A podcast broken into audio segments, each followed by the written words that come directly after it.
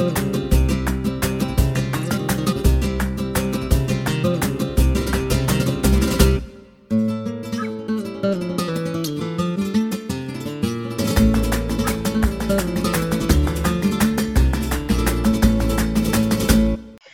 Today, I would like to welcome you and introduce Ginger Gentile. She is the director of a new documentary on divorce and its impact on children and child support in the system. And um, I got to say, it was really, it was really impactful for me, especially right now because my parents are going through a divorce, and it couldn't have been a better timing for me to see something like this. It made me realize that even though I'm about to be 41, that I'm still falling into that same system, the same issues that the children are going through, uh, small children go through when their parents are going through a divorce, and and in a way, I felt myself regressing regressing a lot in the my parents' systemic. Um, un, unfortunate infectious disease i call it an infectious disease because that's kind of what it felt like being in the relationship with them and um, I felt my I found myself um, becoming becoming part of that destructive cycle, and even taking sides sometimes, taking my mom's side or taking my dad's side, and realize how unhealthy that was, and I had to take myself out of it. And watching this documentary really, really, really opened my eyes a lot and opened my heart,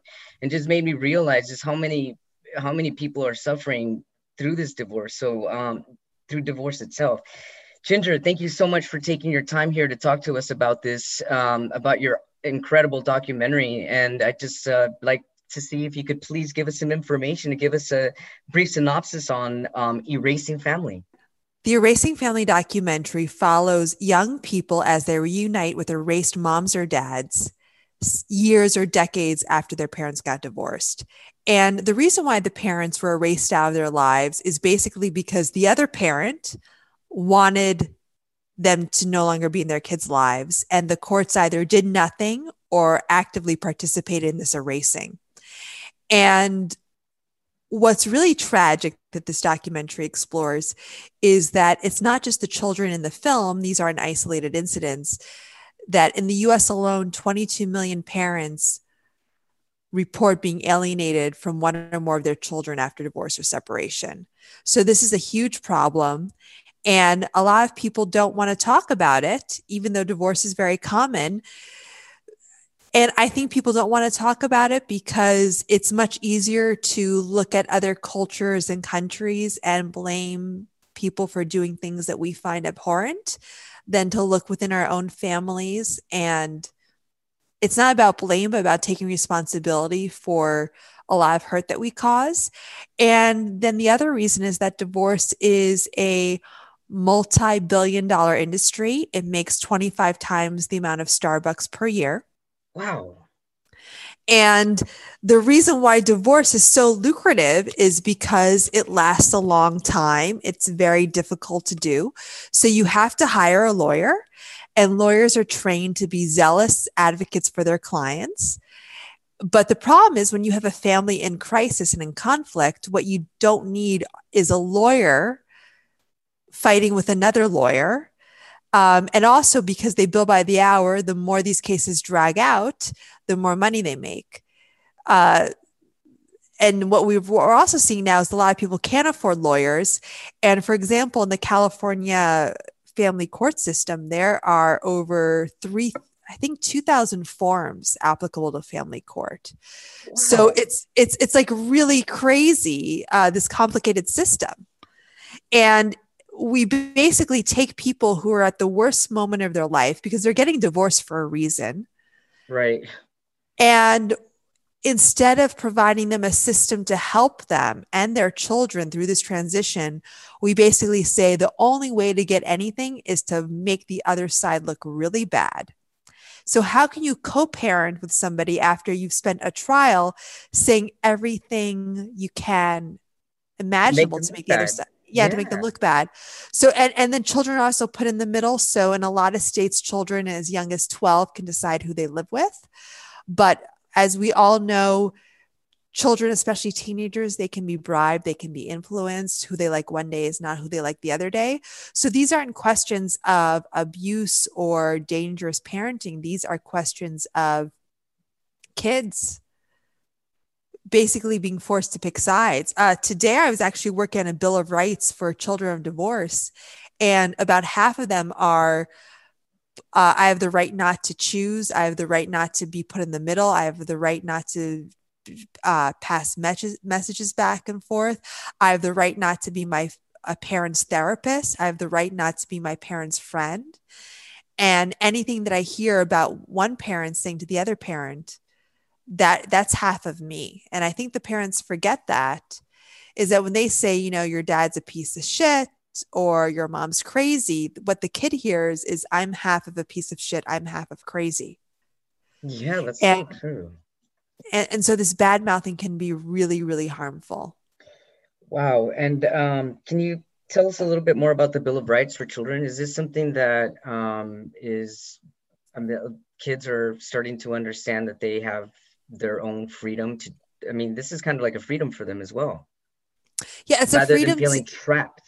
Yeah, it's a freedom for them to be removed from their conflicts. So if you go to our website, erasingfamily.org, we have the Bill of Rights there under resources for download. We're actually we're making it we're simplifying it today i'm combining a lot of the rights and um, to make it easier to read and making it more kid friendly language but so much is just not having to get involved in the conflict because also parents will make their kids friends. Um, they'll confide in them. I remember my mom confided us so much adult stuff including sexual stuff uh, to me and my sister that was going on in the marriage. Mm-hmm. And a lot of times parents feel, you know, especially with when they can't talk to their spouse, that the person who they have who's always been there for them is their kid. Right. But the kid should not be placed in this adult position of having to listen or adjudicate or support or be responsible for their parents' emotions. So uh, one thing that the that the film talks a lot about is this concept called parental alienation, and that's when one parent basically wages a campaign of denigration against the other parent, so the mm-hmm. child aligns with them. Now, there's some reasons why this this can happen. Sometimes it's an economic incentive. The more time you spend with the child, the more child support you get. Mm-hmm. It could be revenge. Maybe the other parent cheated on you, so you want them out of your life. You want them to suffer, and what will make them suffer more than not seeing their kids. And also, sometimes one parent is just repeating the cycle of trauma that they experienced as a kid. Because mm-hmm. uh, one thing that you know I found out is that if you have a parent erased from your life as a kid, you are there's a 50% chance that you will be an erased parent when you grow up, or you will erase the other parent. So these are generational cycles. Could you explain a little bit more the concept of erased? Sure. So as kids, we will often love or hate or be angry with or like or dislike a parent. Uh, that is completely normal. And there's a lot of things that can go on to create conflicts between a parent and a child. What erasing is, is saying to a child, and then the child eventually believing that they are not the actual child of the parent, to be clear, this isn't a delusion that they actually believe they were adopted, but I've heard kids say, uh, my egg donor or my bio mom to refer to mother, mm-hmm. my sperm donor. And these were parents who raised the kids. Mm-hmm. Uh-huh. Um, or saying, my stepdad is now my dad, my stepmom is now my mom. And in, in classic psychology, this is a form of psychosis so if, if, if you want to get like very classical, I know I know Americans don't like Freudian psychoanalysis, but uh, I think there's poetry. Maybe there's not truth, but there's poetry in this. And basically, neuro. So we have normal functioning human beings, which most of us aren't, and then uh, what we forget is neurosis is what Freud said for a lot of people is the goal, which means that you are you have hangups and issues, but you're functional. You're able to get to work, you're able to have a relationship, but you have these neuroses. Yeah. So disliking a parent is a neurosis. But saying my mom is my egg donor or saying my stepmom is my actual mom, I'm going to replace her that's a form of psychosis and this has a mm-hmm. lot this does a lot of psychological damage to children absolutely um, and also as they as they try to form relationships because the first thing it teaches them is that if you have a problem with somebody you can erase them And we're going to have problems with people all of our lives. Oh, yeah. Problems with, with for the rest of our lives. Yeah, we have problems with bosses, other spouses, other family members, friends. So we're telling people, you know, if you deal with a high conflict person, you should just get rid of them. Um, it, it also is saying that you know relationships are always unstable and this can be very harmful uh, to children and the other thing that i learned when making this is that we often tend to think that psychological harm has psychological symptoms meaning um, if your parents had a messy divorce then maybe you'll have a marriage that ends in divorce mm-hmm. but what we're finding is that chronic childhood stress leads to poor physical health outcomes. Oh, absolutely. So, and, and, there's research on this. So, a lot of people might say, well, this sounds very, you know, kind of woo woo, California crazy. But uh, it, anyone can look up the ACES study. That's ACES for Adverse Childhood Experience Study. And what they did is they they followed hundreds of thousands of people over 20 years and they gave them a simple 10 question test asking for 10 points of trauma. One is divorce, one is not being able to see a parent. There's other stuff like witnessing domestic violence or actual violence. The more numbers you have, the more points you have, the more likely you are not only to have like depression or um, anxiety or right, but cancer, heart oh, disease. Oh, yes absolutely uh, going to affect your immune system all the way. Yeah, because of all this stress really re- releases uh, cortisol, which then can literally eat the cells of the body. Yeah, so your stress hormones are through the roof where they shouldn't be. Right. When they shouldn't be. Yeah. So, so this is all. So the takeaway of this is not stay married no matter what. That's not the message that we're trying to give. It's that and and we can't put all the responsibility on the parents here because it's also the system. So the fact that family court exists mm-hmm. encourages people to fight and to litigate.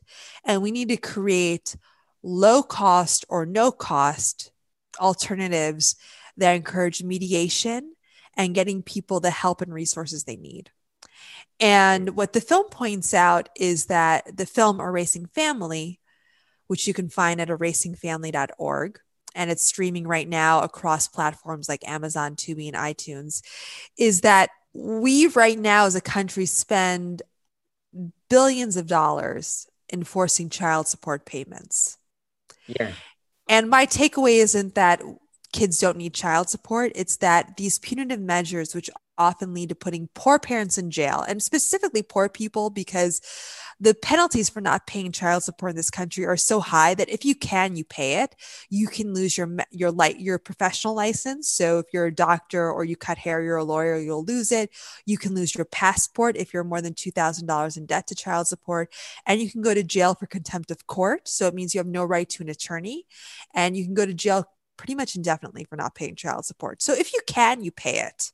So the people who can't pay it are generally very poor people yeah, I remember in your, your documentary that we're talking about all the men that mm-hmm. that unfortunately a lot of the parent or the the mothers would categorize as quote quote unquote deadbeat dads, but they're like, we're not deadbeat dad, we're dead broke.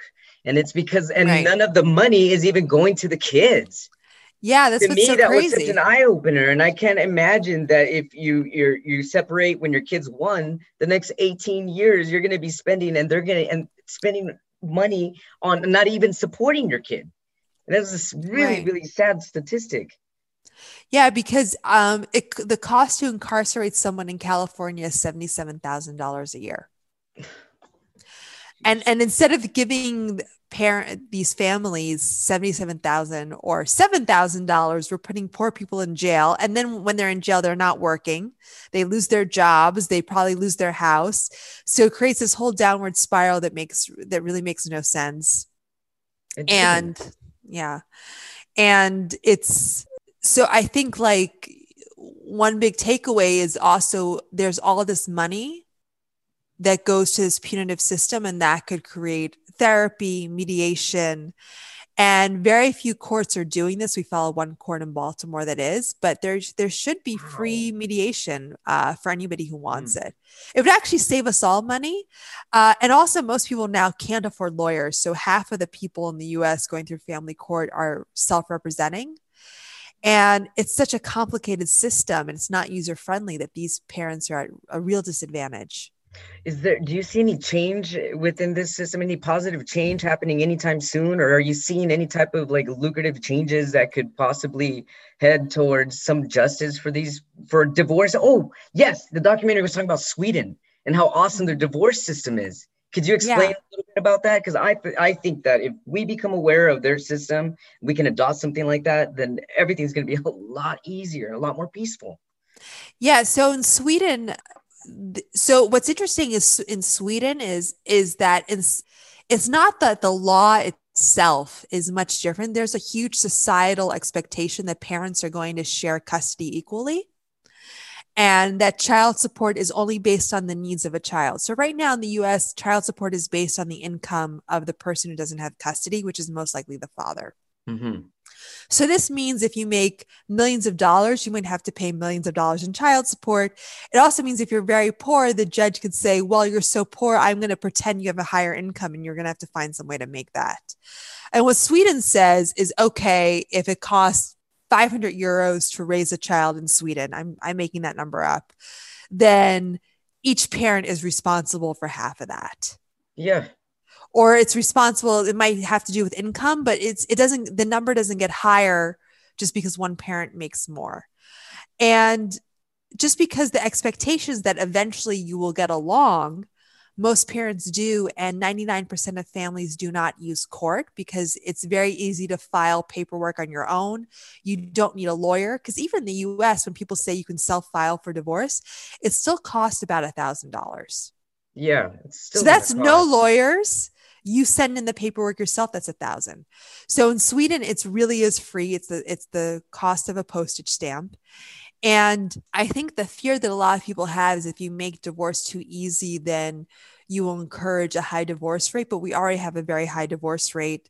And also uh, in the US, we have one of the highest rates of out of, I mean, it's an old fashioned term out of wedlock births, but basically 40% of children in the US are born to unmarried parents. Mm-hmm. And if you're a father of, an, of a child and you're not married, you have like no rights to that child um, unless you go to court. But it's just like, I think the divorce laws are designed thinking of the 1950s when the father was a sole breadwinner. So if he right. left, he had to give money to the mom because she wasn't working. And us and the mother was always going to take care of the kids. The fathers didn't know how. And and divorce was something shameful. So so what's it going to take for us to evolve and to adopt something a little more flexible like Sweden has? What's it going to take for the US to change? Well, I think the good news is that support to change the system polls very high. So right now, uh, support for default shared parenting, which is default joint custody, which means that all parents start with 50 50 and then they can decide something else or you can or if you if there's a reason then it goes away. But right now you have to kind of fight to to have equal shared parenting. That polls at about 91% no matter where you poll in the US and that's mm-hmm. very high. So what I think is good is that people really want to change. Politicians, this is always like kind of a back burner issue for them in part because the people who are victims of divorce they're a very traumatized crowd so they don't really organize well uh, but also you know the the lobbyists from the lawyers associations they're very powerful associations and because they're lawyers they know how to work the system right so that's what i see as the big problem is the special interest from the lawyers mm-hmm. yeah, yeah agreed right mm-hmm. Um, I have an awesome question to ask you. Sure. I see how driven you are with this, and I'd like to know what makes you so passionate about this subject. We need more people like you, especially in this field. So I am I'm a child of divorce. Uh, I'm not a parent and I don't have kids. Because uh, a lot of people assume that I got into this because uh, I could. But that's what's driving you. Uh-huh. I, I think it's that, and also just it's it's an issue that I think has a lot of impact, and everyone agrees this is a huge issue, but no yes, one's really talking is. about it, which is yeah. very, which is very weird. That um, we kind of ignore family court, we ignore what goes on and it could be because families. we still have in our mind that or collectively maybe the baby boomers still have in their the 1950s mentality going on. I think it's also just people don't want to look at their own families. I mean i i remember like when i was making this that if you want to talk about an issue that affects africa let's say uh-huh it's very easy for us as Americans to go, oh, look at those Africans and what horrible things they're doing to the environment, to each other, their culture, whatever. Right. But when you say, let's talk about what we're doing in our own families. Uh-huh. Nobody wants to face it. Nobody wants to. And that was what happened with the ACEs research because when it came out, one of the doctors who who really studied this and became very passionate about it when she read about these studies, she was like, oh, wow, if we can prevent childhood trauma, we can prevent all these poor health outcomes. Mm-hmm. And then she said nobody wanted to talk about it because what did the ACEs study find? That trauma is just as prevalent in middle class and upper class homes as lower class. Yeah, of course. So middle and upper class people, they like to say, look at those poor families. Yeah, but they don't want to look at themselves. Exactly. And I think I think that's one of the problems is no one wants to say, "Oh, I really messed up my kids." But a lot of this instead of, you know, and the film ends with this, it's like let's stop the blame game and start thinking about solutions. Totally. I like that. Stop the blame game and start looking into solutions. Absolutely. We should also mention how we met, right? Yeah, so Ginger and I, uh, we met through our Kadampa Meditation Center in Los Angeles. Um, we've only met virtually. Mm-hmm. We've, um, I got to say, it's through our good karma that we've been blessed with each other's uh, friendship. And even though that we're states away, I'm learning a lot from her. And I'm certain that we came across each other's paths for a reason. And I'm really, really, really blessed to have her on my show and just to have known her and and um, you're working on a new documentary. What's the new documentary on? Well, before I mention the new documentary, I just yeah. want to put a plug in for meditation, whether it's oh, through whether it's through a Kadampa Center, which you can um, Google, uh, and they have a lot of books. They also now because of you know the pandemic, a lot of stuff's online, but they have a lot of centers or some other meditation. Yeah, centers all over any, the world, actually any meditation that people can do. And uh, I just want to put a plug in because I've been doing it for four years. It's changed my life. And it really, I'm always honest with people, it isn't easy to meditate in the beginning. Mm-hmm. And if you say, I, I'm not good at meditation and I don't like it, then you're the person who needs it. Because if you float around at peace and one with the world and like nothing bothers you and you're just like, may all beings be happy. And you're like, I don't want to meditate. It's probably like, okay, whatever. But like most people, if, if you have like me, a monkey brain, if you're anxious or, or have insomnia, meditation's really hard. But, um, and it's kind of like working out in the gym. You kind of have to like, I don't want to say force yourself, but you kind of have to commit to in the beginning because it's not fun. it's like learning any other skill. It's like learning to play the piano. And I just because we were talking about trauma, um, you can have a horrible traumatic upbringing, young adulthood or whatever, and it's not a sentence. Because. I think a lot of times when we talk about trauma, people are like, "Oh, I'm traumatized. I'm going to have this horrible divorce yeah, when I sentence. get older." No, it's like you can rewire your brain, and meditation Absolutely. is a way to rewire your brain and your heart. So, like for the people out there who are like, "Oh my God, my parents had a messy divorce," and like, it's like you don't have to repeat your parents' mistakes, and by becoming aware and by becoming more, more common centered, um, you can get rid of trauma and not have it dictate your life. Uh, 100% there with you on that for sure. Yeah. So, so I, I so I, I encourage anybody give it a try, S- stick with it. You know, I think it's 40 days to build a habit. If you can like somehow, you know, like in the beginning, sometimes it's just like you just sit down and even if your mind wanders the whole time, which it will, and it's totally normal, just like sit there. And it's the same as like, um, like the favorite analogy I have is it's like if you sat down to play the piano and you never played before and it sounded awful, would you just say, "Oh, I'm a bad piano pa- piano player"? No, you'd say, "I have to practice." Yeah, and, I need and practice. meditation's like practice. And there, there's a lot of books out there and stuff. Um, well, I'm definitely gonna have to invite you back when I do the segment on meditation. Yeah, or you should invite someone who's maybe been doing it for 10 or 20 years. Wow, yeah. Uh, you know, there's so many other more experienced meditators. I mean, I've been doing it for four years and I'm always very honest about this. Like, there's some days I have very powerful meditations, and there's some days where I'm like thinking about grocery lists in my head, but like I always feel better afterwards.